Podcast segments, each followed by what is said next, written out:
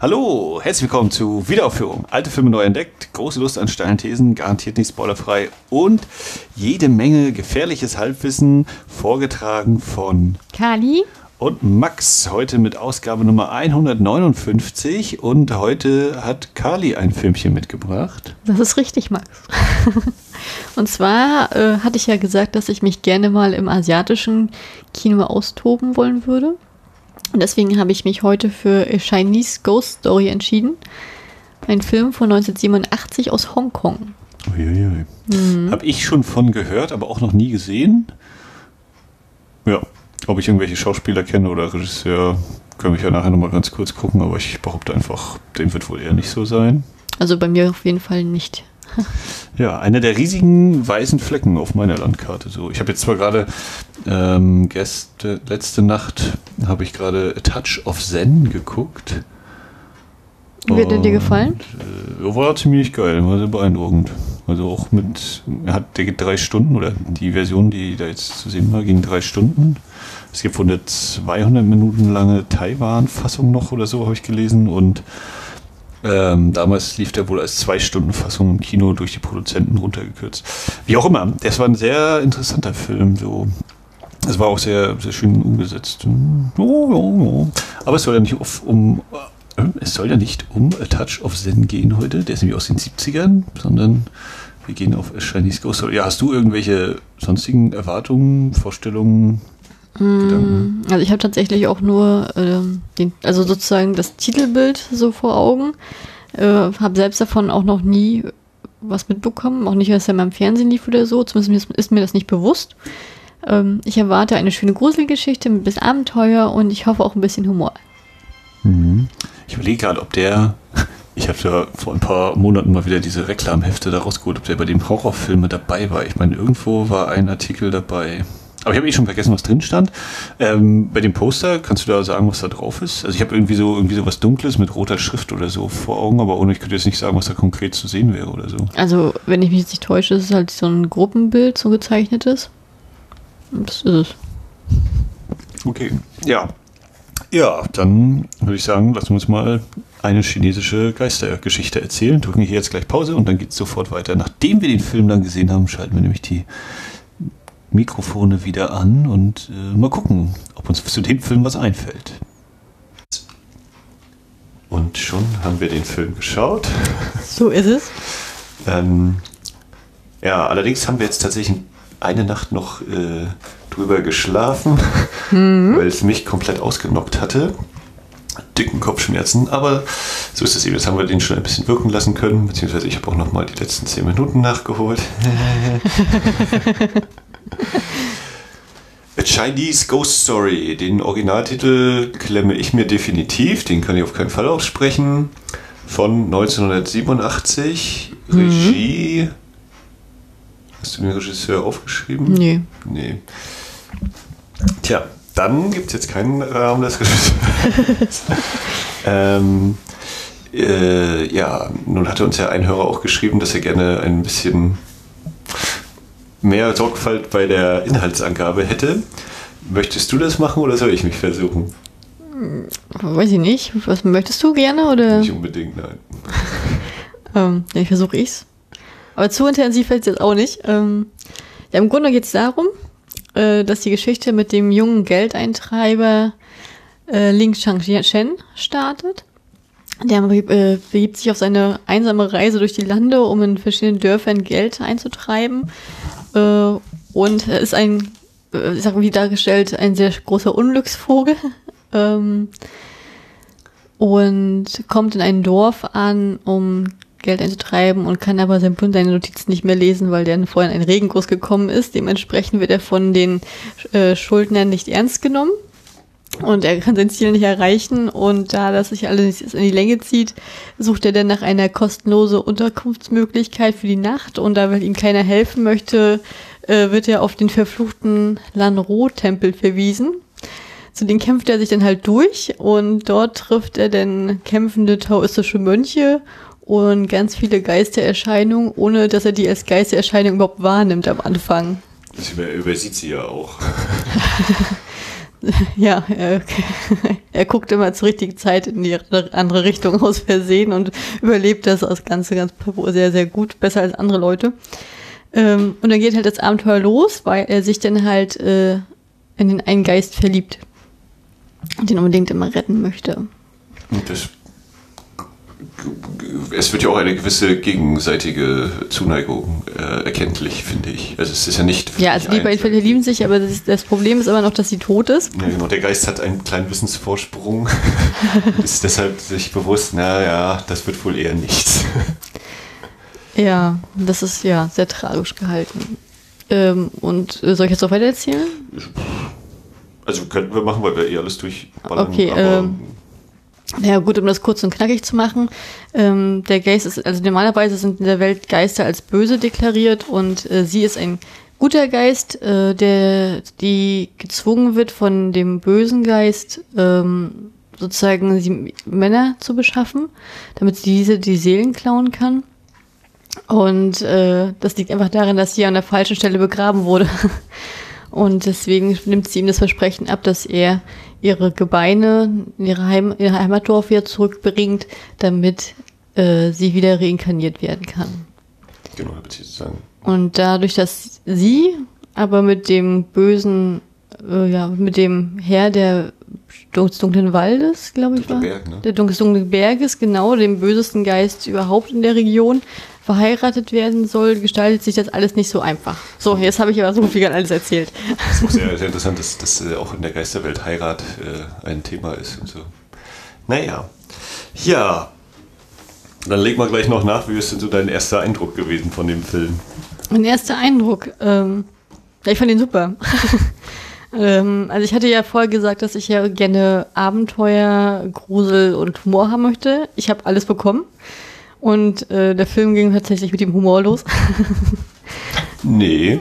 Der Anfang war schon eher das, das Gruselige. Wir sehen nämlich diesen einen Mann in dem Tempel, der ja, das stimmt, das hatte ich ja schon. vernascht wird, in Anführungszeichen. Ja, also das habe ich auch so. Das ist so dieses typische, Filme beginnen mit irgendeiner dunklen Szene und danach ist dann eben, also einfach nur so eine kleine Einstimmung. Denken zum Beispiel bei Jurassic Park, vergesse ich eigentlich auch fast gefühlt immer wieder. Ach ja, stimmt, am Anfang äh, ist ja dieser Zwischenfall mit dem Velociraptor, der da in den Käfig gesperrt werden soll und dann wird halt der eine Arbeiter da in den äh, Käfig gezogen, sie können ihn nicht retten. Oder bei Kindergarten Cop, Arnold Schwarzenegger macht erstmal den Terminator in so einer Drogenhölle und danach ist dann bunter Sonnenschein und alles. Also das ist ja so, bin ich relativ typisch. Erst eine halbwegs düstere Szene, um so kurz zu etablieren und dann in Anführungszeichen geht dann der normale Film los. Jetzt ganz ich finde also ich finde deine Auswahl an Beispielen jetzt perfekt. Damit hätte ich jetzt nicht gerechnet. Ja, das kann nur viel. genau, genau es geht also mit einer, mit einer Sexszene los, wo ich so kurz gedacht habe, na, ist das hier wirklich ein Chinese Ghost Story? Hm? Das hast du auch und, laut geäußert äh, in dem Moment. Ähm, genau, und dann äh, kommt eben der die, die Freuden des Sex bleiben eben, wären sehr kurz, weil dann eben äh, eine dunkle Macht da aufzuziehen scheint und der Mensch noch laut schreit und dann ist Ablende. Genau, und dann startet der Film da, wo ich dachte, dass er startet, mit der Reise des armen, armen Ling. Also ich, ich nenne, jetzt mal, ich nenne die jetzt mal alle nur beim Nachnamen, ne, damit es nicht ganz so peinlich heute wird. Alles klar, okay. Ähm, ähm, und zwar der Ling, der auf seiner Reise den Geld, das Geld einzutreiben ist, ähm, der, also, da wird relativ schnell deutlich, dass er ein Unglücksvogel ist und dass er nicht gut bezahlt wird. Dadurch, dass er äh, hier Löcher in den Schuhen hat, dass er einen löchrigen Schirm hat, dass er nicht wirklich Ausrüstung dabei hat, die ihn vor Unwetter schützt oder ähnliches und, ähm, und auch kein Geld hat. Sondern dass er wirklich seine Reise von dem Geld, was er eintreibt, sozusagen bestreiten muss. Er ist so ein bisschen so der, der Tollpatsch mit dem Herz am rechten Fleck. So ja, also er wirkt schon sehr, sehr rechtschaffen. Ja. Sehr einfacher Typ. Äh, und ja, seine Einführung ist wirklich eigentlich ja fast schon Slapstick. -Art. Ich weiß nicht, ob das wirklich Slapstick ist, aber wirklich äh, so kleine Sketche oder ein, ein, längerer Sketch, so eben, wie gesagt, die, der Schuh ist kaputt äh, der, der Kompass, die Nadel, die einfach mal voll durchdreht. Wo, hier, gehe äh, fünf Meilen nach Süden. Ja, aber wo ist denn Süden? der, der Schirm, der äh, so das Abziehbild ist von einem tollen Schirm. Und da kommen halt hier die, die Diebe vorbei und werden gejagt und dann fliegen einfach auf einmal Köpfe durch die Gegend. Ja. So, äh, so Blut spritzt ihm ins Gesicht, aber es ist irgendwie halt eine Leichtigkeit darin, dass man denkt so, oh ja, ist irgendwie schon ein bisschen gefährlich, aber es ist halt so überdreht, es ist einfach komisch. Also es soll komisch wirken, es ist äh, intendiert, es ist jetzt nicht, haha, ich lache, weil das ungewollt lustig ist, sondern das ist so gewollt und es funktioniert. Und die Szene endet ja quasi, glaube ich, gefühlt damit, dass er dann weiterziehen will und dann rennt er in diese Schlammpfütze da bis zur Hälfte ein. da hat er überhaupt nichts mehr. Ähm ja, und hatten. Entschuldigung. Und die Szene jetzt gerade wieder vor ähm, ja, war gut. Äh, ja, und so lustig ist, ich finde, er hat da ein sehr interessantes Tempo. Ich habe kurz überlegt, ob das in Anführungszeichen das richtige Tempo ist. Äh, oder ob da irgendwie schnell ist, aber das soll so sein. Also hat auch eine sehr hohe Schnittfrequenz da stellenweise, wo ich so denke, meine Güte, ich glaube 87 wurde noch alles äh, am Schneidetisch gemacht, also alles analog gemacht und nicht digital. Vielleicht täusche ich mich, alle Schnittmeister, die gerade zuhören, informiert uns.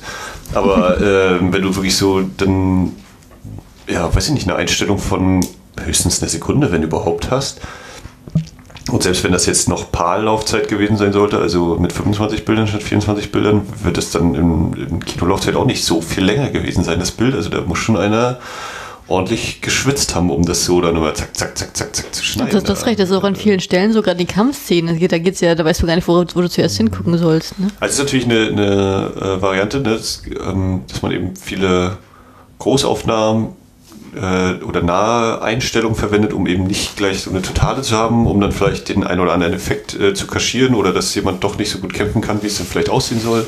Oder mhm. eben so die, weil es ja alles handgemachte Effekte sind, wenn die da umherfliegen, wenn die eben, äh, das sind ja auch ähm, gebastelte Puppen, die da als Monster umherlaufen oder als ausgesaugte äh, Leichen. Und ähm, sowas kann man, oder wenn dann eben die ganzen Fäden durch die Luft schießen und äh, die Leute umschlingen oder riesige Zungen zu sehen sind, das ist ja alles dann äh, eher selten in langen, in lange andauernden totalen Einstellungen zu sehen, sondern eher so in, in Großaufnahmen und solche Sachen, um vielleicht das ein oder andere zu kaschieren. Oder eben auch um so ein hohes Tempo einfach zu, zu äh, erzeugen, was ja durchaus funktioniert. Ne? Drückt ja schön aufs Tempo. Und äh, für mich das Interessante ist eigentlich, ne, weil wir sagen, es ist eigentlich eine relativ humorige Einführung und dieser, dieser Humor bleibt ja auch im ganzen Film so. Ja, also äh, was, ich auch, was ich auch göttlich fand, ist, als er im Dorf ist und dann und sie dann sagt, äh, geh in den Tempel und das ganze, und das ganze Dorf hört mit, alle werden still, alle gucken ihn an, hat dem Motto, Gott, nee, dann stirbt er ja, ne? Und dann, und dann dieses Getuschel, ne? Der wird sterben, er wird mhm. sterben und dann dreht er sich um, wieder alle ruhig, und geht weiter, getuschel, getuschel, und dreht sich um, wieder alle ruhig. Also herrlich, dann kommt der eine, ja, ich, was machen Sie da? Ich möchte, ich bin, mache, ich fertige hier die Särge an. Ich möchte Ihre Größe. Das war, fand ich herrlich. Ich fand das von der Grundkonstellation auch so, vom Timing hat das wunderbar gepasst. Das war wirklich super gemacht. Ja. Also, äh, da weiß ich nicht, wie es dir ging, aber ich habe mich halt sehr oft, ne, ist halt ein Film aus den 80ern, muss dann eben auch an, logischerweise, das, was ich, was mir irgendwie so halbwegs vertraut ist, dass die, die Horrorfilme aus Hollywood oder eben aus, aus Amerika und so denken. Also gerade wenn eben diese was wir da noch nicht genau wissen, dieser böse Geist, der die Männer aussaugt dann letztlich, der so, äh, die, wir haben die Ich-Perspektive, die so dicht über dem Boden umherfliegt, das ist für mich halt total Tanz der Teufel, ähm, weil da eben auch immer das Böse genauso über den Boden fährt, über den Waldboden vor allen Dingen auch, und auch da haben wir viel, natürlich so Tour fährt. Ähm, so diese ja, Skelettgeister, wie auch immer man die nun nennen will, erinnern mich halt so an eine Mischung aus Ray Harryhausen und relativ vor kurzem, jetzt fast ein Jahr her, habe ich endlich mal Hellraiser gesehen so ganz entfernt auch da. Hellraiser, Hellraiser habe ich nicht gesehen. Ja, ich, also bei Tanz, der Teufel, bei Tanz der Teufel gehe ich komplett mit. Das hatte ich auch teilweise gedacht. Ähm, Hellraiser hatte ich gar nicht. Weißt du, was ich noch drin hatte? Mich, ich, hab, ich hatte mich erinnert an meinen geliebten Haus 2. Ja, ne, weil der auch so diese humorige Stimmung ja. Genau. Ja, und auch diesen, auch, auch diesen Horror-Aspekt so extrem. Und, und, weil du jetzt gerade eben das mit dem, mit dem hier, ich, ich fertige auch Särge an, angesprochen hast, musst du denken, ja, das ist doch eigentlich so eben hier bei ähm, Morico, äh, äh, Sergio Leone, Clint Eastwood, ähm, für eine Handvoll Dollar, was ja eigentlich wiederum auch, habe ich immer noch nicht gesehen, Yojimbo ist ja da die Vorlage eben, also aus Japan, also auch da irgendwie gewollt oder ungewollt. Aber es ist so ein, so ein Thema, was halt auch in, äh, schon früher in Filmen anscheinend aufgetaucht ist. Ähm, ja, und ich nehme an, dass das schon, ich behaupte das jetzt einfach, der hat irgendwie so ein paar von diesen Filmen auf jeden Fall auch gesehen und äh, das dann vielleicht auch so im Kopf gehabt und dann seine eigene Variante da rausgeworfen. Wäre so geil hier. Ja, du musst deine Augen schließen, äh, wenn wir jetzt darüber reisen. Kann ich meine Augen wieder aufmachen? Ja, wie sollen wir sie denn sonst sehen? Was ich auch schön fand, war dieses, also der, als dann der touristische Mönch zu ihm rankam und meinte, ja, der, muss hier verschwinden, der muss hier verschwinden. Und er, wieso müssen sie so nah wieder stehen? nee, also ich fand, also ich finde, ich finde auch, dass äh, der Humor von vorne bis Ende perfekt funktioniert und er hat mich komplett abgeholt. Also wir können es mal kurz sagen, wir haben den im Original mit englischen Untertiteln geguckt. Genau. Und ich habe auch kurz so überlegt, sind das jetzt, also sind die Untertitel, haben die sich da was ausgedacht und das ist jetzt einfach so auf lustig gemacht, die Untertitel, oder ist das wirklich so? Und dann habe ich aber im Verlauf des Films gemerkt, doch, das äh, scheint, ob es jetzt eins zu eins ist, weiß ich nicht, aber es scheint schon sehr nah an dem zu sein, was sie da tatsächlich sagen. ähm, also dieser Humor ist schon sehr präsent und ähm, hat eigentlich meine Erwartungshaltung auch unterlaufen. Also ich kann mich entsinnen, wie gesagt, ich hatte mal diesen äh, den Beitrag da in dem Reklamheft gelesen und meine, da war schon so dieses, es ist halt in an, großen Anführungszeichen eine eigene Variante im Sinne von dem, was wir vielleicht als westliches Publikum gewohnt sind und vor allem ich auch so kenne. Ich meine, Evil Dead, Evil Dead 2, hier Tanz der Teufel, ist, hat eigentlich auch seinen dunklen, schwarzen Humor, aber es ist nicht unbedingt üblich, dass Horrorfilme so äh, gewollt lustig sind auch.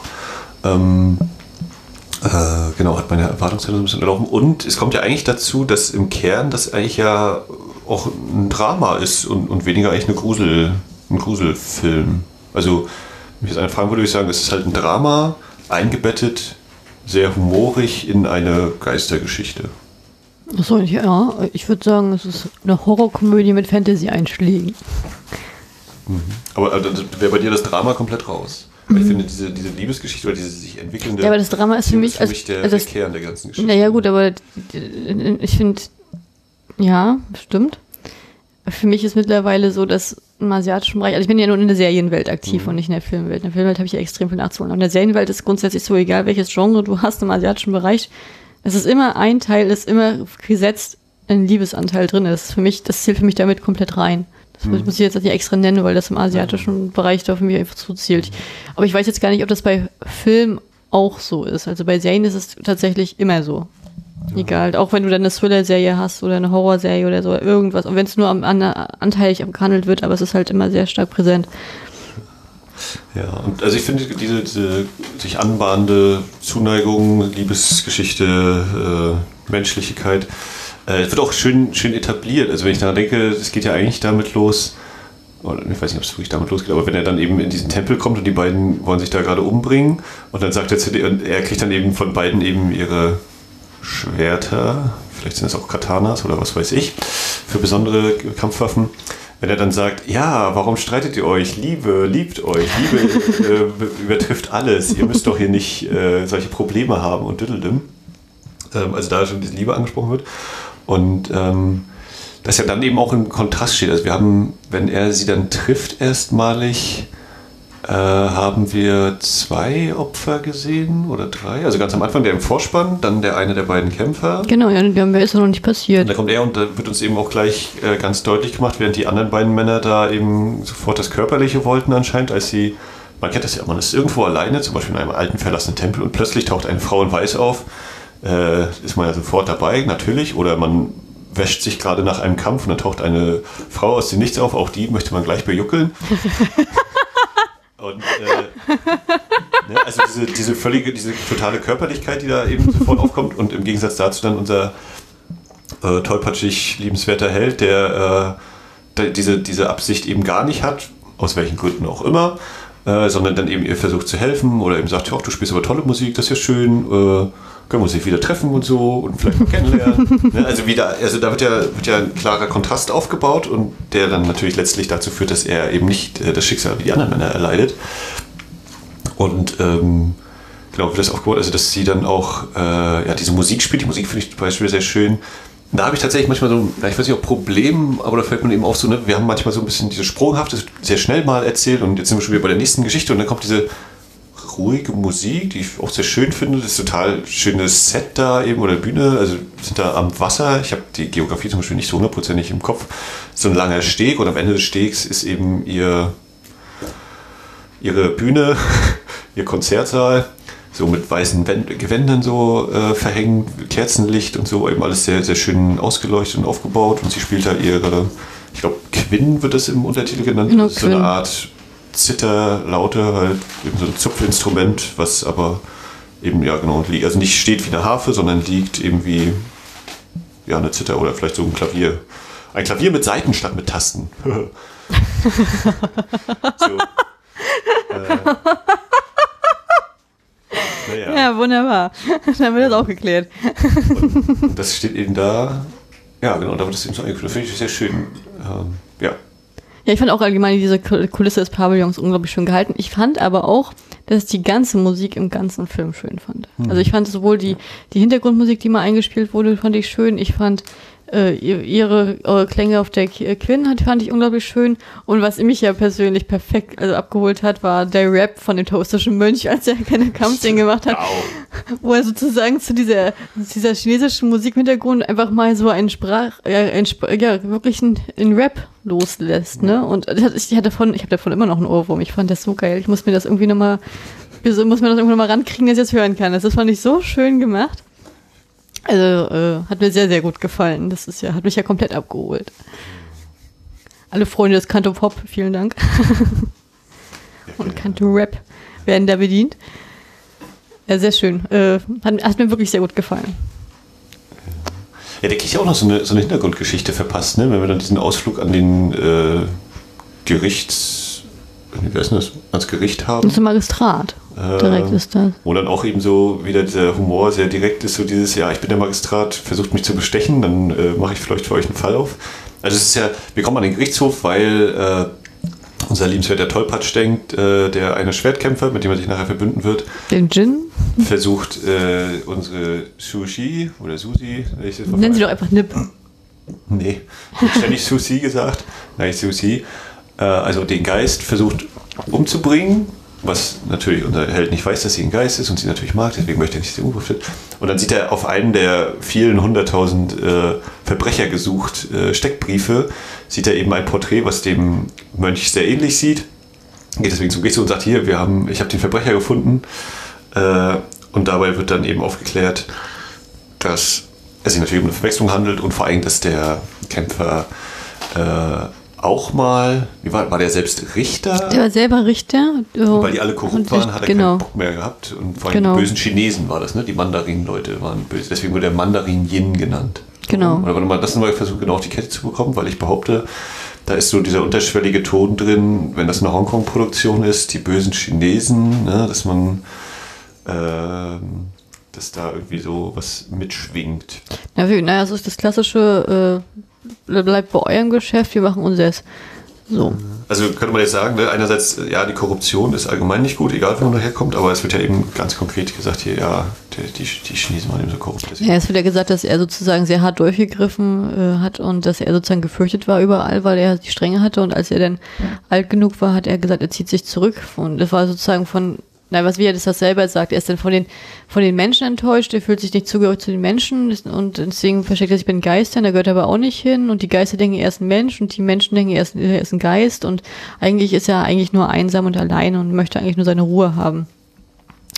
Und ähm, normalerweise ist er eigentlich auch gleichgültig, weil er schon so abgestumpft ist. Und als er diesen kleinen liebenswerten Tollpatsch kennenlernt, dann denkt er sich auch, er kann ja Ling nicht einfach sterben lassen und versucht dann doch ihm immer zu sagen, jetzt geh doch mal weg, jetzt verschwinde doch mal hier. Warum bist du denn immer noch da? Jetzt geh doch mal weg. Und dann, und dann, als dann Ling sagt, okay, ich gehe, dann kommt er, reißt er ihm hinterher und sagt, nee, du musst wieder mitkommen. ich, zeig, ich zeig dir jetzt mal hier das Grab, damit du mir glaubst, das sind wirklich Geister. Dann glaubt er ihm, okay, jetzt musst du weg. Und dann auf einmal steht er hinter ihm, nee, ich habe hab's mir anders überlebt, bleib mal. Ich würde sagen, das ist so ein interessanter Aspekt im Film, so dieses äh, Lin, der seinen, seinen Weg fit, sucht, findet, finden soll. Also dass er am Anfang hier, wie gesagt, er kommt an, diese, an diesen Wegmarker, Koibui Kleinstadt, wie die heißt, gehe jetzt fünf Meilen nach Süden, ja, wo ist der Süden? Ne? Also seinen Weg erstmal finden muss. Äh, immer dann hier, wo, wo kann ich denn schlafen? Auch das erstmal suchen muss. Und dann wird ihm von jedem gesagt, geh weg oder geh da nicht hin, geh weg. Wir können uns, wir, wir, hier bei mir kannst du nicht bleiben, geh weg, sonst passiert was Schlimmes. Äh, ja, und im Endeffekt dann aber dadurch, dass er eben bleibt oder immer wieder zurückkehrt und seinen Weg geht, äh, das Ganze dann eben doch je nach Sichtweise vielleicht äh, zu einem positiveren Ende führt. Also dadurch, dass er ja quasi Shuji rettet, sage ich jetzt mal, ähm, gleichzeitig dabei hilft, dass der böse als Mann gespielte böse Frau Geist äh, vernichtet wird. Ja. ja. Also der, äh, der alte Frau Geist, die ist nicht vernichtet, der ist nur so geschwächt, dass er sich 100 Jahre wieder jetzt erholen muss. Okay. Ja, das wird nochmal so gesagt, der ist einfach sozusagen erstmal ausgenockt los und der ähm, böse Geist des Schwarzen Waldes, äh, der gefühlt 100 Köpfe hat, ich weiß nicht, ob sie den besiegt haben oder auch einfach nur sozusagen rechtzeitig abgelenkt haben, dass sie noch rechtzeitig durch das Zeitfenster durchfließen konnten. Die sind ja in die Unterwelt eingestiegen und sind dann rechtzeitig nochmal hoch. Bei Sonnenuntergang schließt sich das ja. Das wurde ja auch nochmal mhm. gesagt. Da haben sie nur Timing gehabt und das war einfach nur Glück für sie jetzt, weil das war ihr letzter Tag, dass sie ähm, aus, also sich losreißen konnte mit den unter mit den Gebeinen, dass er sozusagen dafür sorgen konnte, dass sie reinkarniert wird. Das ist ja das ganze Prinzip funktioniert ja komplett nach den ähm, Lehren des Taoismus. Oha. Kennst du dich aus? Naja, ich, ich kenne mich nicht aus, aber ich habe jetzt, ich habe ja schon das klassische Halbwissen. Ne, der Taoismus zielt meiner Ansicht nach darauf ab, dass es halt immer dieser Kreislauf des Lebens ist, dass halt auch immer wie sozusagen, wenn du dann zu Ende kommst, dann wirst du halt wieder geboren und schlägst und dann geht mhm. das halt wieder von vorne los und also ich weiß nur, dass da ganz gewisse Abspaltungen beim Taoismus immer existiert haben, die sozusagen nach dem ewigen Leben ähm, gestrebt haben und oft da viel Alchemie und so mit drinne war, auch so in der, in der Historie selbst, aber das ist jetzt gar nicht irrelevant. Ähm, und auf jeden Fall dieser Kreislauf des Lebens, dieses Reinkarnieren ist ja auch wieder in, diesem in diesem Film drinne, dass auch gesagt wird, du musst reinkarnieren, sie möchte, das ist traurig, dass du nicht reinkarnieren kannst. Ne, wir müssen das jetzt machen, dass sie es machen kann, damit sie wieder äh, zum Menschen wird. Und, und der, ja. Und das fand ich auch interessant, so zum Schluss, wie er nochmal sagt, na, wann wird sie denn zum Menschen? Und er hat gesagt, naja, als Geist lebt sich leichter, da hast du, da kannst du, kannst du besser planen. Als Mensch, das ist ja keine zeitliche Sache vorgegeben, das ist, läuft, das ist halt, wenn es passiert, dann passiert's. Punkt, ne? Also du wirst sie nicht wiedersehen, so oder so nicht, aber du hast sie gerettet, du kannst mit dem guten Gewissen leben, dass ihr im Guten auseinandergegangen seid. Ja, und bleibt aber in der Hinsicht ja tatsächlich nur, also wie gesagt, ne, eigentlich ja positiv, weil sie gerettet worden ist aus ihrem Geisterdasein und vor diesen bösen Mächten. Andererseits kann man auch sagen, naja, aber die Liebesgeschichte geht eben nicht in Erfüllung und so müssen eben die beiden Männer weiter auf ihre Abenteuerreise ziehen und äh, reiten ja dann dem Ende des Regenbogens entgegen. Äh, ja, im wahrsten Sinne, also auch wieder wunderschön dargestellt. Ich finde ja, die Kulissen waren ja allgemein sehr schön gemacht.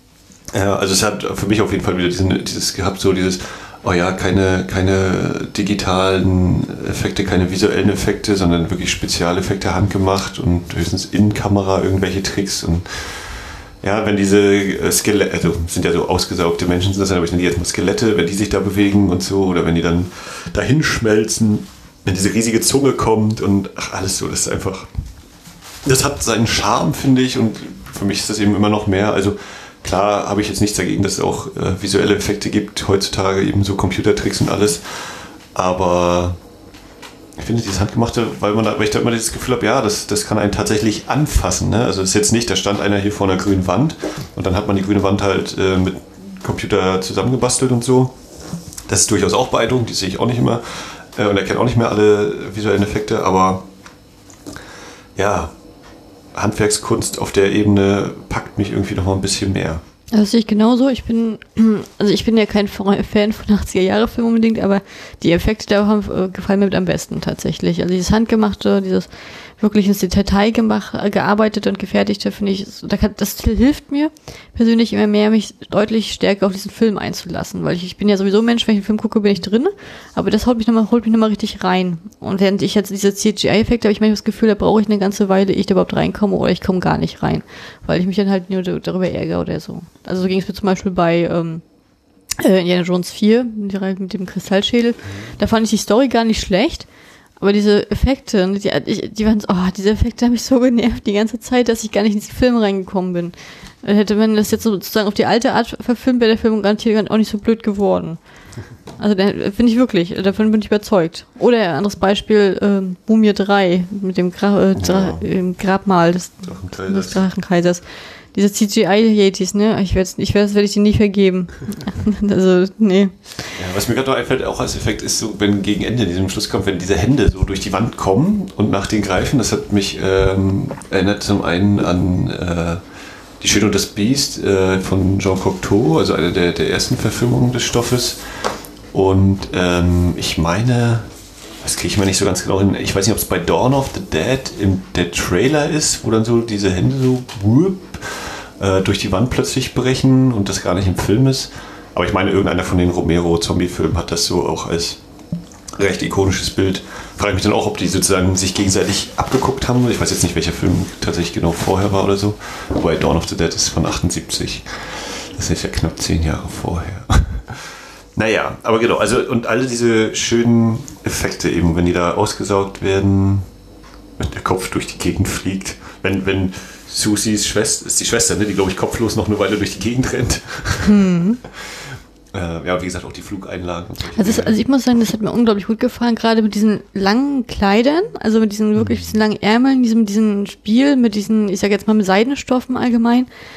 Also da, da bin ich schon empfänglich für. Das hat mir damals in Hero, als ich den damals im Kino gesehen habe, da, da war ich auch ganz begeistert. Die hatten, der hat ja auch dieses Farbenspiel noch mit reingebracht tatsächlich, aber der war ja auch im, der war ja auch immer dieses mit diesen fliegenden Stoffen und diesen gleitenden und das ist auch das, was halt auch in chinesischen äh, Dramaserien auch halt so relativ häufig ist, dass sie halt diese Sprunghaltung haben, wenn es diese Fantasy-Bereiche sind und halt auch diese Kleider und diese viel mit diesen, ich sag jetzt mal, ähm, ja, ich sag jetzt mal, viel mit diesen Lichteffekten gespielt wird, aber halt auch mit diesen Szenenkulissen, also diesen Szenenwechseln, diese schnelle Szenenwechsel sind nicht mehr so da, diese Aufnahmenwechsel, sondern das ist meistens eher, das bleibt in der Totalen.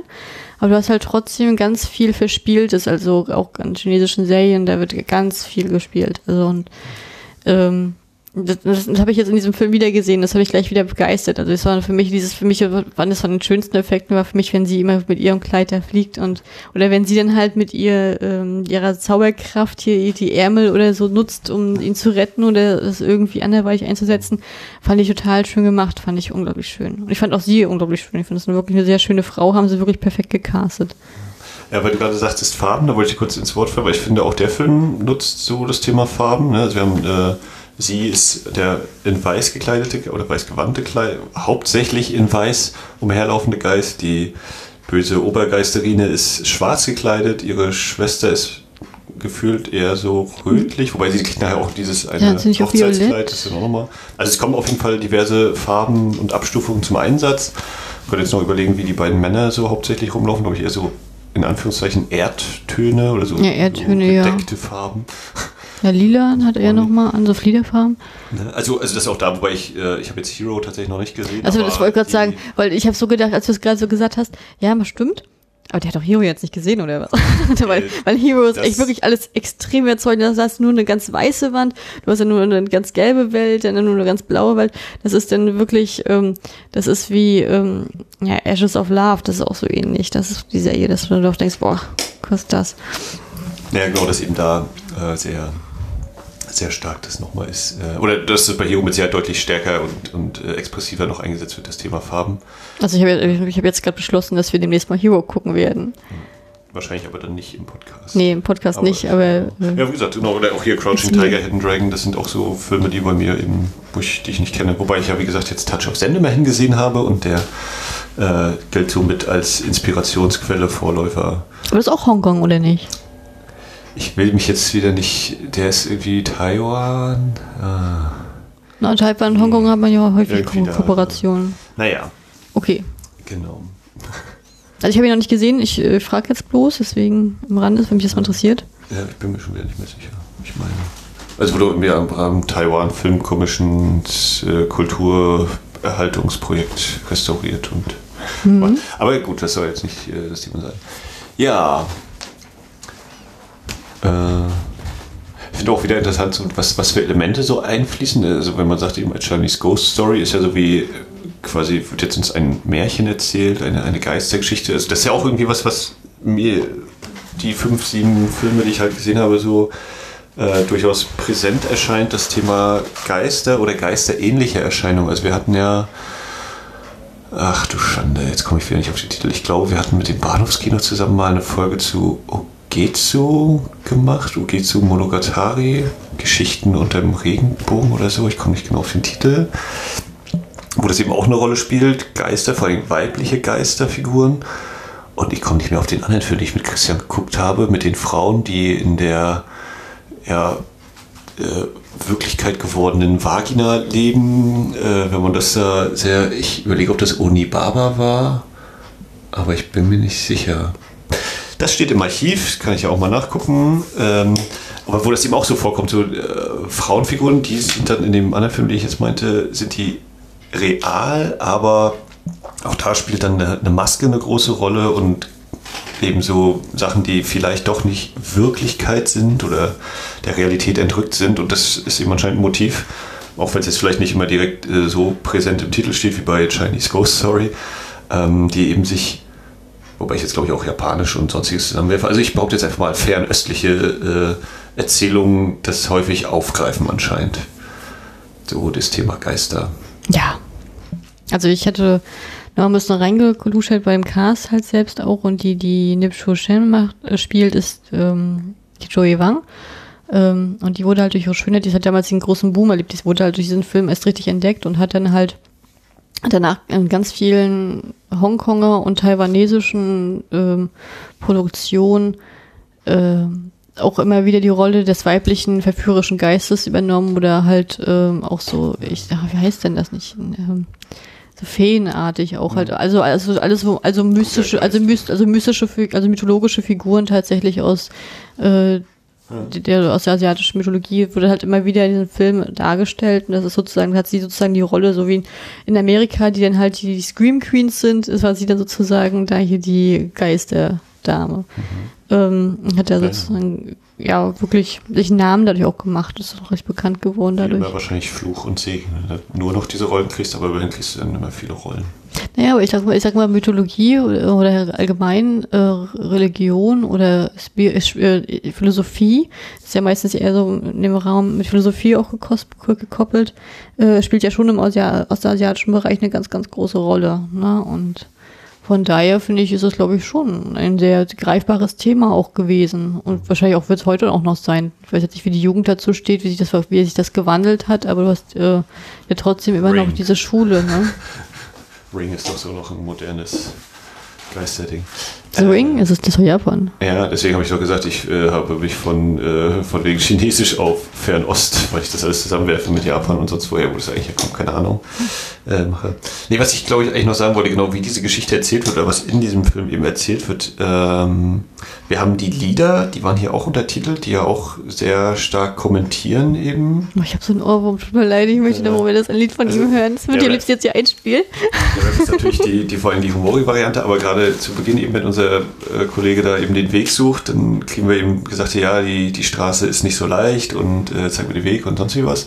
Und auch zum Schluss, ich weiß gar nicht, zwischendrin sie selbst hier, Sushi, äh, singt ja auch nochmal selbst was. Und dann zum Ende kommt auch nochmal so ein Lied zum Thema der Liebe und so und Verlass mich nicht und Sonne und Sonnenauf- und Untergang und ähm, dass die also sehr da, also genau, äh, es wird eben nicht nur ein, der Film erzählt uns eine Geschichte, sondern die Lieder erzählen uns eine Geschichte. Dann haben wir äh, ein zentrales Motiv, ist eine Zeichnung, die angefertigt worden ist, die, wo sich im Laufe des Films herausstellen wird, das ist eine Zeichnung von, auf der Sushi zu sehen ist.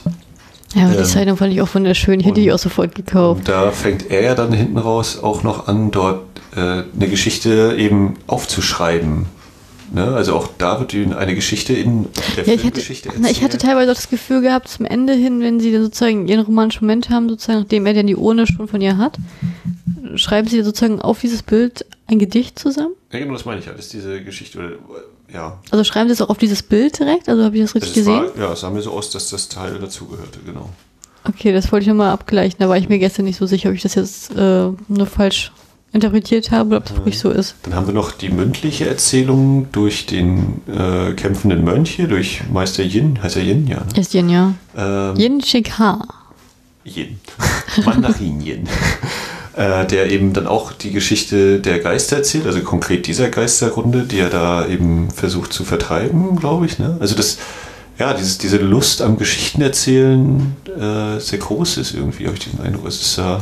Oder das ist auch was, was mir irgendwie gefällt. So diese ganzen kleinen Sachen, die jetzt vielleicht auch nicht immer unbedingt diesen ausgefeilt sind natürlich äh, äh, ja, in groben Zügen eher stattfinden, so dieses, ja, die Liebe, die nicht erfüllt ist und sonst wie, oder eben hier die Geister, die immer weiter rumspuken müssen, weil, weil die halt böse sind, ausnahmsweise. Also eine Geschichten in den Geschichten drin, so. Das mag ich. Ja, hat mir auch gut gefallen. Muss ich auch sagen. Da stimme ich dir komplett zu. Ich hatte gerade noch einen Gedanken gehabt, aber ich weiß jetzt gar nicht mehr, was ich sagen Achso, äh, was ich auch schön, also was, ja, also erstmal, was recht. Ich will, ich, will, ich, will, ich will jetzt nicht zu doll springen in der Handlung, aber ähm, hat mir auch sehr gut gefallen mit diesen kleinen Geschichten in Geschichten. Ich fand es auch niedlich, zum Beispiel zum Schluss, als er die ganzen Uhren da aufreiht und dann auf einmal lauter andere Madamen da erscheinen, außer jetzt seine, seine Göttergattin da. Ähm, und dann auch noch der, der Angestellte von, dem, von der Herberge. Das ist eine Männerstimme. ja. Äh, ihr habt gerufen, was habt ihr gerufen? Was sollte, was sollte herkommen? also das fand ich schon sehr schön. Ich fand auch diese allgemein diese schönen Momente, dieses um, Kopfsuppe. Ja. Weil es teilweise, genau, das kommt, es ist so ein Überraschungseffekt, ne? Also es ist der Humor an sich und dann äh, könnte, man könnte es ja auch gruselig inszenieren, dass es irgendwie so, wir haben Spannungsmusik, er bewegt sich ganz langsam, wir denken, oh, jetzt kommt gleich der nächste Schreckenmoment und dann hebt er den Deckel an und dann machen die Köpfe noch Buh oder irgendwie sowas, aber nein, er nimmt, oh, oh, Kopfsuppe. reißt noch die, das eine Gewand von der Wand, dahinter sind tausend Totenköpfe. Oh, ich glaube, wir haben ein Problem. so, ne? Also diese Geschichte ist ja auch nochmal, äh, ja, genau. Also was ich zum Beispiel auch sehr, sehr schön fand, war ähm, der Einsatz von dem Qigong. Also wie lange diese ganze, dieses ganze Martial Arts mäßige, dass die sozusagen ihre Kämpfe da hatten, diese Bewegungszüge, die sie hatten. Also immer, sowohl der übersinnliche Mönch als auch äh, die äh, unsere übersinnliche Nip, wenn die dann auf einmal so, wenn irgendwo, die können ja fliegen, die können ja dann auf einmal so 20 Meter in die Höhe. Und wenn die jetzt einfach mal so machen, so ganz spontan aus dem Tritt und er dann daneben steht, ach, du machst Qigong. also, und ich denke so, ja gar nicht gesagt. Ja. und dieses, Echt, wenn ich ins Qigong-Kurs belege, kann ich ja so ein Hochhaus hochhüpfen? Und die Antwort lautet ja. Also das wäre ja schön, ne? Ja, das hat mir auch gefallen, weil Qigong ist ja auch so Taoismus, das ist ja da auch so mit drin in der Ausbildung, das war ja auch noch diese Anspielung. Was mich zum Beispiel verwundert hat, was ich nicht verstanden habe, da muss ich mich jetzt mal als dumm outen. Warum, ich weiß nicht, ob das an der Besetzung lag, aber warum die Geister mit dem Sanskrit in Schach gehalten werden konnten. Das ist doch meiner Ansicht nach eine indische Schrift also aus dem Hinduismus. Also er sagt ja dann immer genau hier, wenn mit Buddha wird alles gut so ungefähr. Also das, ähm, ja, die Lehren von Buddha da eben. Ja, aber Buddha kann ja auch Taoismus sein. Das muss ja nicht. Und, und, und also, Hinduismus hat kein Buddha. Also äh, du siehst von mir ein großes Schulterzucken und Händeheben im. Da habe ich noch weniger Ahnung als du. Ich weiß es auch nicht, aber ich, also ich kann mir eben nur von dem, was mir da erzählt wird, ableiten, ja, das ist, wie du sagst, eben eigentlich eher aus dem Indischen oder eben in Sanskrit ja vor allem, was ich jetzt auch nicht da als Chinesisch äh, zuordnen würde. Und ja, ist eben vielleicht einfach noch eine weitere mythologische Ebene dann. Ja, was mich gewundert hat, also ich, habe da versucht, so mein Grundwissen an Religion zu sortieren. Und ich weiß, also ich meine, dass der Taoismus wurde ja durch Lao Tse damals geprägt. Und ich weiß, dass da damals sozusagen mit dem Buddhismus, dass da ein riesengroßes, ähm, also dass damals die, der, der Buddhismus und der Taoismus damals in China sehr konkurriert haben und dass damals irgendwie, dass sich dann die Taoisten damals so eine Geschichte ausgedacht haben, dass ähm, Lao Tse nach Indien gereist ist und da sozusagen alle, äh, alle bösen Verbrecher bekehrt hat. Jetzt weiß ich nicht, ob der Sanskrit darauf eine Anspielung ist oder ob tatsächlich dementsprechend auch indische Schreibschriften mit in den Taoismus reingekommen sind, was ich mir ehrlich gesagt überhaupt nicht vorstellen kann. Das glaube ich nicht. Tja, da können wir eigentlich nur hoffen, dass wir Hörer haben, die sich da entsprechend auskennen und uns das sagen. Oder ja, aber das ist mein Gedankengang, weil ich hatte so, ich, ja, ich dachte so, hä, ja, aber das ist doch Hinduismus in Indien. Gut, da gibt's halt auch immer wenige Buddhisten, aber eigentlich Hinduismus, und das ist ja poly, polytheistisch. Das, das hat, nee, das ergibt doch alles keinen Sinn. Und nee, so mehr ich dachte, dachte ich so, ah, wie ist denn das, wie ist denn das gestaffelt? Wieso ist das, ist das nur Ersetzungsfehler? Sagt er vielleicht was anderes? Aber wie, ich kenne jetzt auch keine Schriften vom äh, Taoismus selbst. Also, da geht schon wieder los. So tief bin ich in der Materie nicht drin. Also, das fand ich unglaublich spannend, dass dieses Sanskrit dann immer rausgeholt wurde und dann sind die Geister weggehüpft. Büm. Das fand ich auch. Also das, genau, die, die Kraft des geschriebenen Wortes. Ne? Es geht ja auch, gibt ja auch da wieder so diesen Slapstick-Moment, dass er äh, hier unser, unser Ling hat äh, auf seinem kompletten Rücken, äh, was geht, was die Segen, das Segen. Also da hat er halt auf jeden Fall sich einmal im, in dem Dorf irgendwo falsch angelehnt und dann alles halt aufgedruckt auf seinem Rücken stehen. Und wenn äh, Suji das das erste Mal sieht, dann schreckt sie auch irgendwie zurück. Ne? Ja genau, er hat ja diesen, er hat ja diese, genau. Das ist ja, er hat ja diesen Talisman, das ist ja nur ein Talisman, die wir so vergeben werden. Das ist ja öfter in, in den älteren Filmen der Fall, dass dieses geschriebene Wort ein Talisman, du willst Glück haben oder hier, du, du wirst gesegnet werden, nimm den mit. Das, du hast drei Wünsche. das ist heute teilweise tatsächlich immer noch, also das ist bis zum heutigen Tag tatsächlich immer noch aktiv. Ich hatte ja vor einer Weile japanischen Film gesehen. Da war das halt auch nochmal ganz stark in den Tempeln. Und das ist zum Beispiel auch in, in Thailand noch sehr, sehr stark, ja. so dass die dir sowas mitgeben, ne? Und was dann eben ist, ist eben, äh, was du gesagt hast, wenn dann diese Sanskrit-Schrift kommt, wenn er die dann so aufmacht, das Buch, und den entgegenhält, den Geistern, dann äh, scheint das eine ziemliche Macht auf die auszuwirken und die müssen zurückweichen. Aber da musste ich auch lachen, weil ich, als ich, als er denn diesen Kampf in der Hütte hatte, wo er immer, wenn er das Buch aufmacht, zu der Zunge, die Zunge, die, lässt, die, die reagiert da gar nicht drauf und egal, wo er das Buch hinhält, auch wenn, wenn sie, wenn Nip hinter ihm steht, dann dass die immer durch die Gegend fliegen muss, dann die ganze Zeit, als würde sie dann vertrimmt werden. Also das fand ich auch sehr interessant dargestellt. Also diese Macht nochmal so hervorgehoben. Also das fand ich wirklich interessant. Ich muss, ähm, wo wir gerade hier gerade sind bei den großen Kämpfen, natürlich möchte dann können wir, also ich fand den Kampf mit der Zunge also ich fand diese Idee, dieses, diese Monsterzunge, die einfach kein Ende gefühlt hat.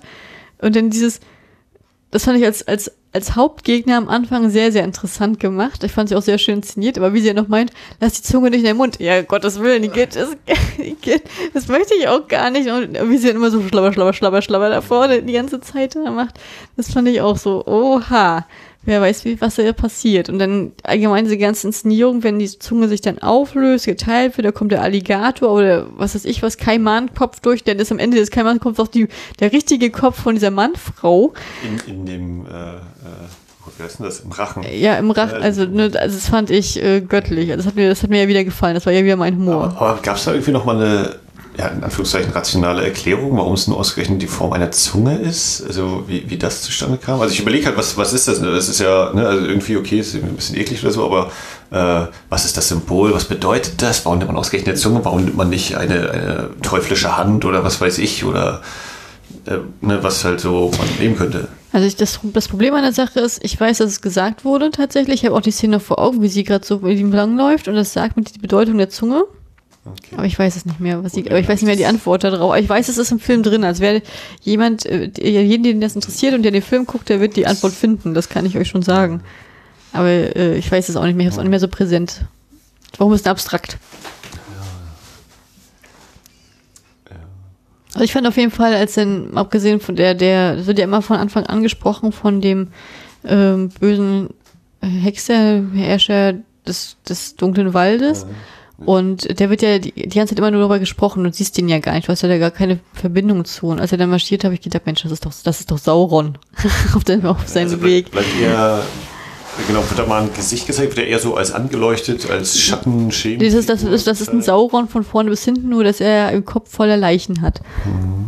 Also bleibt eben eher tatsächlich noch geisteriger, unfassbarer als die anderen Geister, ja. In dem ja, er wird ja auch als mit das, die höchste Instanz in der Hinsicht sozusagen mhm. gewertet. Also das kommt dann auch nicht von ungefähr. Ja, ich musste gerade eben noch mal an die Szene denken, als äh, Ling dann doch übernachtet in dem Tempel und dann kommt hier Yin vorbei und er versteckt sich hinter diesem kleinen Holzding. Ja, und die Hände da vorne, ne? Irgendwas bringt. Und dann eben diese Skelette da, die erst eben auf dem Dachboden sind und dann im Keller ja, ich dachte, also ich weiß nicht, ob das ein echter Keller ist, aber da haben sie anscheinend ein ziemlich großes Loch ausgehoben unter dem, unter dem Tempel, warum auch immer.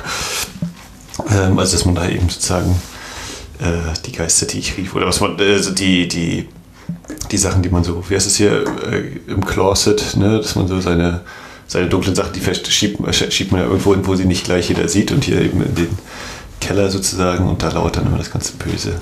Was ich interessant fand, war, dass sie auch als tagaktiv beschrieben wurden, obwohl sie nicht dem Sonnenlicht ausgesetzt, ausgesetzt werden durften. Das ist ja sozusagen das, was nochmal der Ying sagt, wenn er ihn sozusagen besucht, also wenn, als er, nachdem er sich nach hinter diesem ähm, Holzleiste da versteckt, sagt er ja nochmal, das sind Geister, die sind die ruhen nicht, die sind auch am Tag aktiv, du musst aufpassen, du bist jetzt nur, jetzt äh, gerade Sonne, hast einfach nur Glück gehabt bisher. Wo dann denkt, naja, ja, und dann siehst du dann mit dem Schatten den gehen und dann fällt er da unten rein, macht das Fenster auf, weil er denkt, ach ja, schönes Sonnenlicht, mal ein bisschen recken und strecken, den Tag begrüßen und alle anderen schmelzen hinter ihm und er kriegt ja. das gar nicht mit, bis er dann merkt, dass seine Tinte der. Ja, bis das in Schaum und äh, bestiale stinkendem und schön auch die Leiter mit der Leiter einen aufgespießt. Ja, oder da, da, da habe ich sowieso tot gelacht und das war ja auch wieder. Und dann, dann nicht, nicht, es war ja auch so ein ausgereizter Witz, ne, dass er die mit der Leiter aufsteht, dann den Ja. Und dann, dann kriegt er die ganze Zeit weiter und weiter und er kriegt das gar nicht mit. dann geht er wirklich so wie Karl Doof da durch also, die Gegend. Das war für mich auch so, weil ich so dachte, na, halt unter, dass unter dem Raum, in dem man sich befindet, dass da irgendwie noch ein, äh, halt so ein, was ist, okay. Und dann habe ich gedacht, die Leiter ist doch, weiß nicht, fast fünf Meter hoch so gefühlt und die ist jetzt quasi an der Bodenkante bis nach unten. Also das geht jetzt nochmal fünf Meter darunter. Stell dir mal vor, da, ohne dass irgendwas wäre, da bricht jemand äh, durch diese eine Holster, der fällt erstmal fünf Meter auf den Boden, der ist so tot oder was? was ist das für ein unsicher gebauter Tempel? hatte, das, hatte das so gebaut? Ja. ja, genau. Und die Leiter wird ja auch immer wieder äh, für Humor genutzt, dann auch wenn er sozusagen die Leiter hochlaufen will und die Leiter geht aber immer weiter runter oder hoch, ich weiß gar nicht mehr hier, oder wo die Sprossen. Ja, also das fand ich auch schön dargestellt. Ich meine, dieser Witz war ja nicht neu, aber er war unglaublich schön umgesetzt. Ja. ja. Chinese Ghost Story. Hast du beim Titel Chinese Ghost Story auch so etwas erwartet tatsächlich, also so wie es jetzt gekommen ist? Ähm, ja, also wie gesagt, die Erwartungen wurden ziemlich unterlaufen. Also an sich ja, so eine Geistergeschichte, ja. Ich hätte sie mir düster, schrägstrich gruseliger vorgestellt, ohne den ganzen Humor. Ähm, ja, ich glaube, das ist vor allem, also das ist diese, dieser Humor, der so drin ist, das war tatsächlich die größte Überraschung, Schrägstrich Irritation. Ja. Okay. Wie ist mit deiner Erwartung? Ähm, ich habe es mir auch deutlich ernster äh, und gruseliger vorgestellt. Also das mit dem Humor, dass der Humor drin ist, habe ich bei einer Rezension bei Dramalist gelesen gehabt. Mhm. Ähm, dadurch wusste ich ja schon. Ich wusste jetzt aber nicht, in welchem Maße der präsent ist, ob der mal so ein bisschen mitschwingt, so wie äh, bei Kingdom der Fall war, dass da mal eigentlich Grund äh, der Weltentwurf eigentlich äh, ernst ist, dann hast du mal so einen kleinen Schmunzler zur Auflockerung oder ob das jetzt so slapstick-mäßig ist, durchgehend gezogen wird wie hier, das wusste ich nicht. Also war ich, bin ich sehr, sehr positiv überrascht. Ich muss auch ehrlich sagen, ich habe ja selber auch mit dem asiatischen Filmkino ja so gut wie kaum Berührungspunkte. Mhm. Ähm, bin auch bin jetzt aber auch extrem gewillt, das äh, wieder ein bisschen auf, also endlich mal aufzuholen, tatsächlich, durch meine Serienleidenschaft, die ich in diesem Bereich schon länger pflege, ähm, wird es auch langsam Zeit. Und ich hatte zum Beispiel bei dem Thema Hongkong, also hatte ich, da habe ich am Anfang ein bisschen ähm, gestockt, weil ich weiß, weil das Hongkong auch eine große Filmindustrie zeitweise hatte. Aber ich weiß zum Beispiel aus dem Serienbereich sind Hongkong-Serien immer sehr ernüchternd inszeniert. also ich habe da noch nie geschafft, einen durchzugucken, weil es meistens immer so, ah, so ich weiß nicht, so Lackhorn-mäßig wirkt, dass ich das nicht. Was heißt das? Ja, so, so Seifenoper-mäßig ähm, auf einem niedrigeren Niveau gefühlt, also im Vergleich zu anderen Produktionen, die du jetzt aus, die man, wo man jetzt verwöhnt ist aus Korea oder China oder selbst Japan. Ähm, ähm, und deswegen habe ich gedacht, naja, wenn es jetzt auch so ist, dass die Filme auch so in diesem Bereich sind und diese so eine Orientierung sind wie Hongkong, dann mal sehen, ob das was wird. Deswegen bin ich sehr, sehr positiv überrascht, muss ich sagen. Also ich weiß jetzt zum Beispiel diese ganzen, also wenn, wenn ich jetzt an Hongkong denke, was ich da verbinde, da verbinde ich ja persönlich bloß John Woo und Jackie Chan mit. Das bin, ist bei mir auch schon Ende im Gelände. Jackie Chan Hongkong? Doch, Jackie Chan ist definitiv Hongkong. Ich glaube, der so bei ist, ist quasi. Nee, Jackie Chan ist definitiv Hongkong geboren und Hongkong wohnt. Ich habe mit Jackie Chan jetzt ein bisschen mehr zu tun als du, weil der, der seit, letzten, seit diesem Jahr sich komplett auf Serienregie umgeschwenkt hat. Das ist Jackie Chan, Jackie Chan. Also es ist Jackie Chan, Jackie Chan, Jackie ist Jackie okay. Chan, Jackie Chan und der hat jetzt dieses Jahr, ich weiß gar nicht, ich habe das irgendwo stehen, The Night of Shadows mit vielen Yin und Yang rausgebracht. Das ist so ein Abenteuer-Action-Drama, das habe ich selbst überhaupt gar nicht gesehen. Aber was ich sehen werde, ist 2020 sein neuestes Ding. Da hat er nämlich sowohl das Drehbuch selbst geschrieben, als auch die Geschichte, als auch die Regie und spielt auch selber die Hauptrolle. Und das ist dann The Sleuth of Ming Dynasty. Das ist dann eine chinesische Koproduktion. Das ist eine Serie dann. Das ist eine Dramaserie mit 40 Folgen. Unter anderem auch mit Darren Shan, den ich auch sehr gerne mag. Ähm, okay.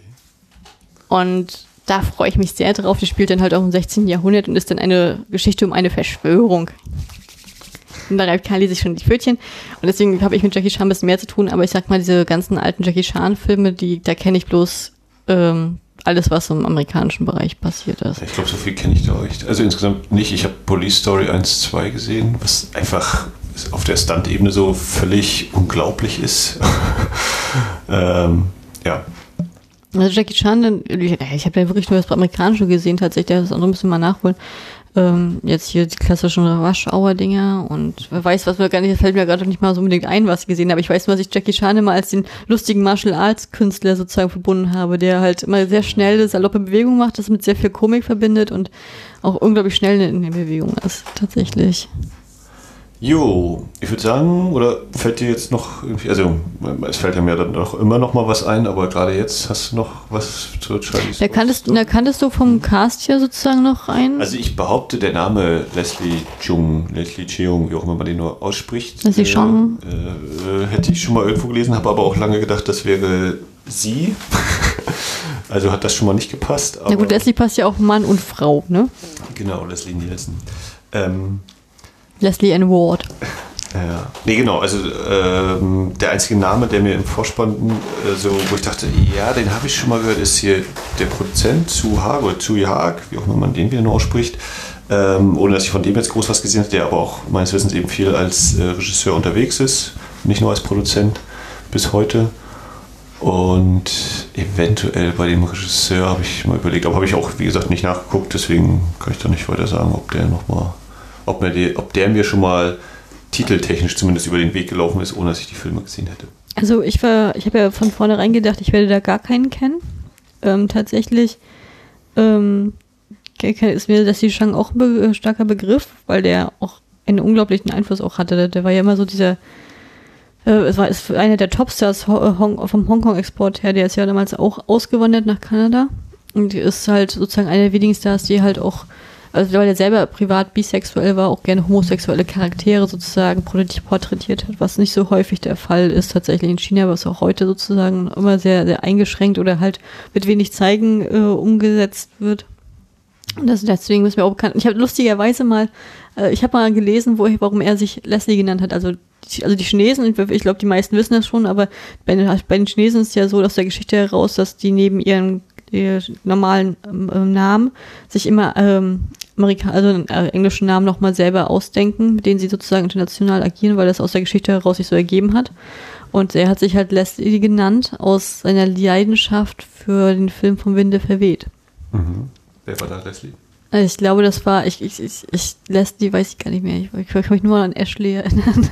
so, ich muss den Film auch nochmal wieder sehen. Aber ich, ich, ich glaube, das war der Regisseur oder irgendwie irgendwas, irgendwas hinter den Kulissen. Drehbuch irgendwie also es hat auf jeden Fall mit damit zusammengehangen. Naja. Also ich habe die Anekdote nur im Hinterkopf, ich kann dir das nicht mehr genau sagen. Ja, also ich meine, so Künstlername schriftlich, dieses, oder gerade für den westlichen Markt nochmal einen anderen Namen zu nehmen.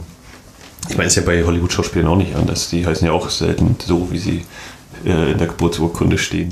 Nee, das meine ich nicht. Aber ich habe in der Geschichte ist herausgekommen, als sozusagen, als dann viele die westliche Welt in den Osten kamen, dass äh, gerade aus dem westlichen Bereich sich ergeben hat, dass die ähm, ja, dass dass es schwierig ist, die Namen auszusprechen, die chinesischen Namen auszusprechen. Deswegen hat sich aus der Tradition Anfang des, Anfang des 20. Jahrhunderts wirklich so fest durchgesetzt, äh, dass die Chinesen, also alles chinesisch äh, Angehörigen zwei Namen haben. Hm. Das ist hm. definitiv so. Also ich habe das, ähm, deswegen ist es auch mal, was ich zum Beispiel verwirrend finde, das ist jetzt ein Beispiel wie aus der Serie, ich weiß, aber auch ein Filmschauspieler, deswegen kann ich das auch sagen, von, äh, von der Jugend sozusagen, da gibt's halt einen, den, dessen Namen ich jetzt natürlich nicht weiß, der ist halt ähm, zum Beispiel in der IMDb als Connor Leong drin. Und der ist, also das ist sozusagen alles, was den, alles, was Amerika und Europa abdeckt, dann hast du halt Dramalist, was ja mehr sozusagen so den mittelasiatischen Bereich abdeckt. Da ist er als drinne als, als Leon, Leon Lang. Mhm. Und in Wirklichkeit ist er noch wieder anders. Also das finde ich unglaublich ja. schwierig zu benennen. Also wenn ich den in meinen Blog dann immer reinschreibe, da weiß ich immer nicht, welchen Namen ich nennen soll. Das ist für mich immer sehr irritierend. Aber insgesamt gibt es dann halt immer richtig, also gibt es dann halt immer Sachen, die, die Namen sind dann auch nicht unbedingt orientiert an den, ähm, an den richtigen Vornamen oder den Nachnamen. Das ist dann halt auch sehr frei gehalten. Also ein Beispiel wäre zum Beispiel Dylan Wang, äh, der heißt in Wirklichkeit Wang Hedi. So, also, also als Beispiel jetzt mal so, das ist halt ja, komplett freigehalten, aber es ist halt, jeder sucht sich da seinen Namen aus, das ist normal. Ja, also ich habe jetzt so quasi erstmal mein Pulver verschossen zu dem Film. Na gut, dann frage ich mal ganz Lust, das, das Offensichtliche. Und hast du Spaß gehabt? Ja, also jetzt so diese, die, der Dreisatzfazit ist ein sehr kurzweilig, humoriger Film mit äh, jeder Menge Action und eben auch so Fantasy, Horror, Grusel-Elementen, ja. Und einer äh, Liebesgeschichte im Kern. Also mir hat der Film unglaublich viel Spaß gemacht, von der ersten Minute an, muss ich sagen. Hat, mir sehr, hat mich sehr, sehr gut abgeholt. Ich bin sehr positiv überrascht. Ähm, habe auch dann selbst nochmal bei mich selbst reflektiert, wenn ich daran denke, wie sich mein Filmgeschmack oder meine Offenheit, was Filme angeht, so in den letzten 10, 20 Jahren geändert hat oder gewandelt hat, da bin ich ja stolz auf mich selber.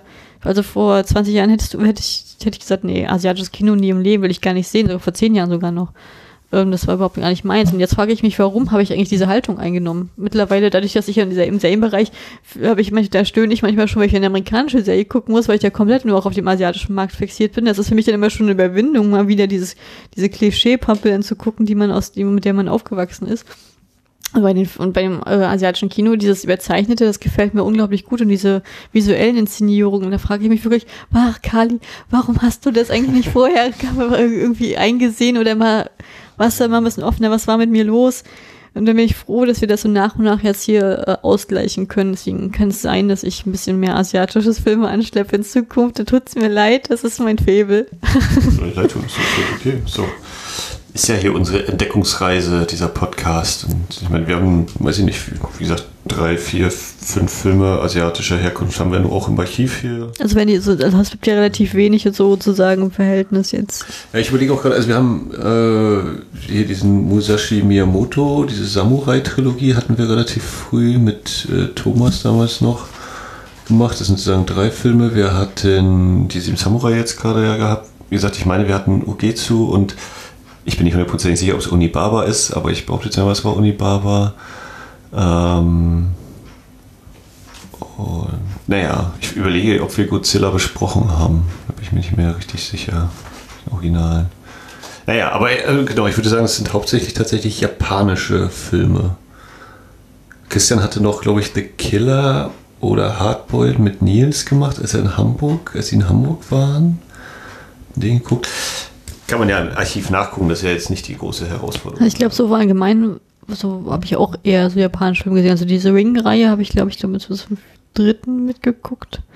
Also jetzt mal die japanische Variation. Ich glaube, den Grudge habe ich die. Naja, ich weiß gar nicht, das ist auch nicht Die Grudge kenne ich nur die Neuverfilmung, die amerikanische.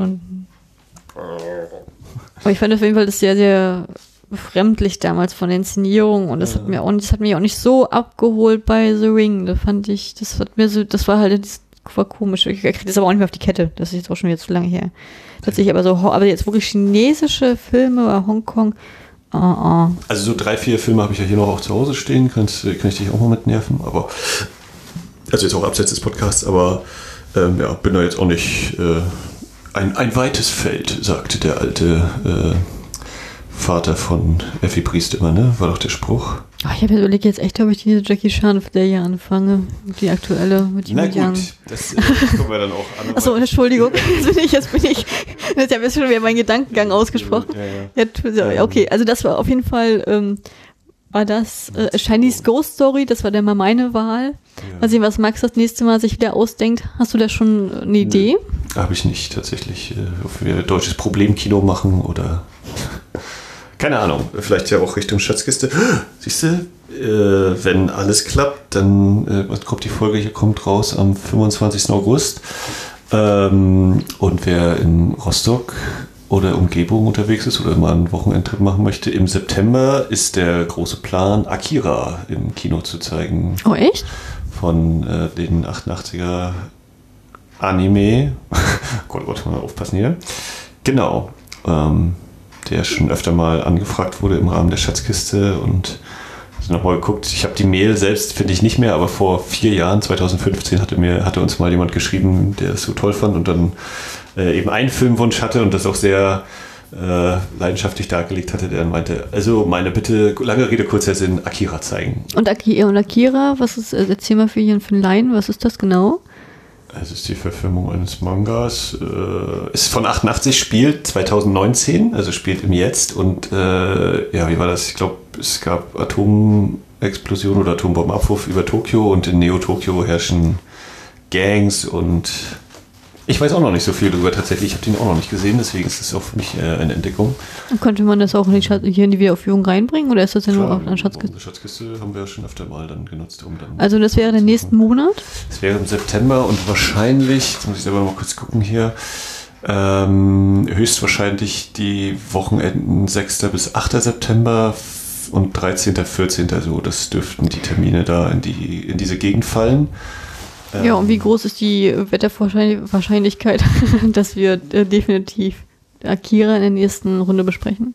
Weiß ich nicht, können wir uns dann noch ausknobeln, aber können wir gerne machen, auf jeden Fall, denke ich. Ja, ich bin auch dafür. Klingt auf jeden Fall interessant. Ich habe ja jetzt gerade, weil ich jetzt Mädchenart, ah, ganz mädchenartig, äh, würde ich mir gerne nochmal so, ja, the, Your Name Äh, wollte ich sehen und dann hatte ich ja hier so, ähm, I Want to Eat Your Pancreas.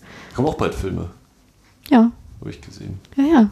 Oder Animes. Also äh, Animes, ne? Also von zumindest äh, das andere, äh, ja, das Eat Your Pancreas, das habe ich ja den Manga gelesen gehabt und, das, ich hatte jetzt eine tatsächlich eine Filmesprechung von meiner Lieblingsbloggerin äh, gelesen gehabt, die halt immer durch die ganze Welt fliegt und sich die Filme anguckt in verschiedenen Orten und die hat da ja sehr, sehr von geschwärmt. Deswegen äh, bin ich da auch sehr da spitz drauf. Ja, also vielleicht wird der nächste Film dann, äh, warte mal, August, ja doch werden, im September wird vielleicht Akira oder vielleicht auch mehr oder keine Ahnung. Wir haben jetzt tatsächlich den Umstand, dass wir theoretisch auch wieder häufiger aufnehmen könnten. Naja, sag das mal nicht zu laut, weil wir ja noch einen Äh, Andere zweiten. Projekte. Nichtsdestotrotz, äh, das war Chinese Ghost Story hier äh, bei Wiederaufführung. Wie es weitergeht, haben wir gerade orakelt. Ähm, schreibt uns gerne auf wiederaufführung.de oder kontaktiert uns auf Twitter. Bei Facebook sind wir ja nicht mehr. Ähm, ja. Was, wenn ihr den Film gesehen habt, was ihr da so von haltet und so, oder was wir wieder nicht angesprochen haben hier, es kommt ja auch, wie gesagt, vor, dass man so Sachen, wenn ich jetzt den Ausknopf drücke, dass ich denke, ah, hätte ich mal noch Dings erwähnt, darüber wollte ich schon noch reden. Also ich würde mich auf jeden Fall freuen, wenn einer mir das mit diesem Sanskrit erklären kann. Ja, erklärt uns Sanskrit und die Bedeutung dieses. Nein, nicht Sanskrit selbst, das weiß ich schon, aber das warum das, warum das mit dem Taoismus so verknüpft ist. Wie hängt das so zusammen? Ähm, ja, ich, ich muss ehrlich sagen, ich habe jetzt gerade überlegt, ich weiß nur, mir fällt jetzt tatsächlich nur das thailändische und das koreanische und das japanische Tschüsswort ein, deswegen kann ich jetzt das auf Chinesisch nicht sagen, deswegen sage ich Tschüss.